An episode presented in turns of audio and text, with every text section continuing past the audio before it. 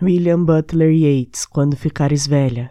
Quando ficares velha, grisalha e sonolenta, e te aqueceres à lareira, pega neste livro e lê-o devagar.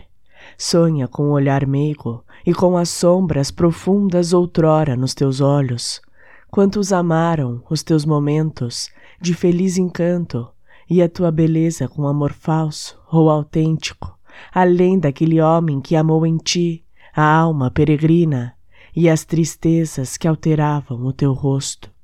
E curvando-te mais sobre a lareira ao rubro, murmura, um pouco triste, como o amor se foi e caminhou sobre as montanhas lá no alto e escondeu o rosto numa multidão de estrelas.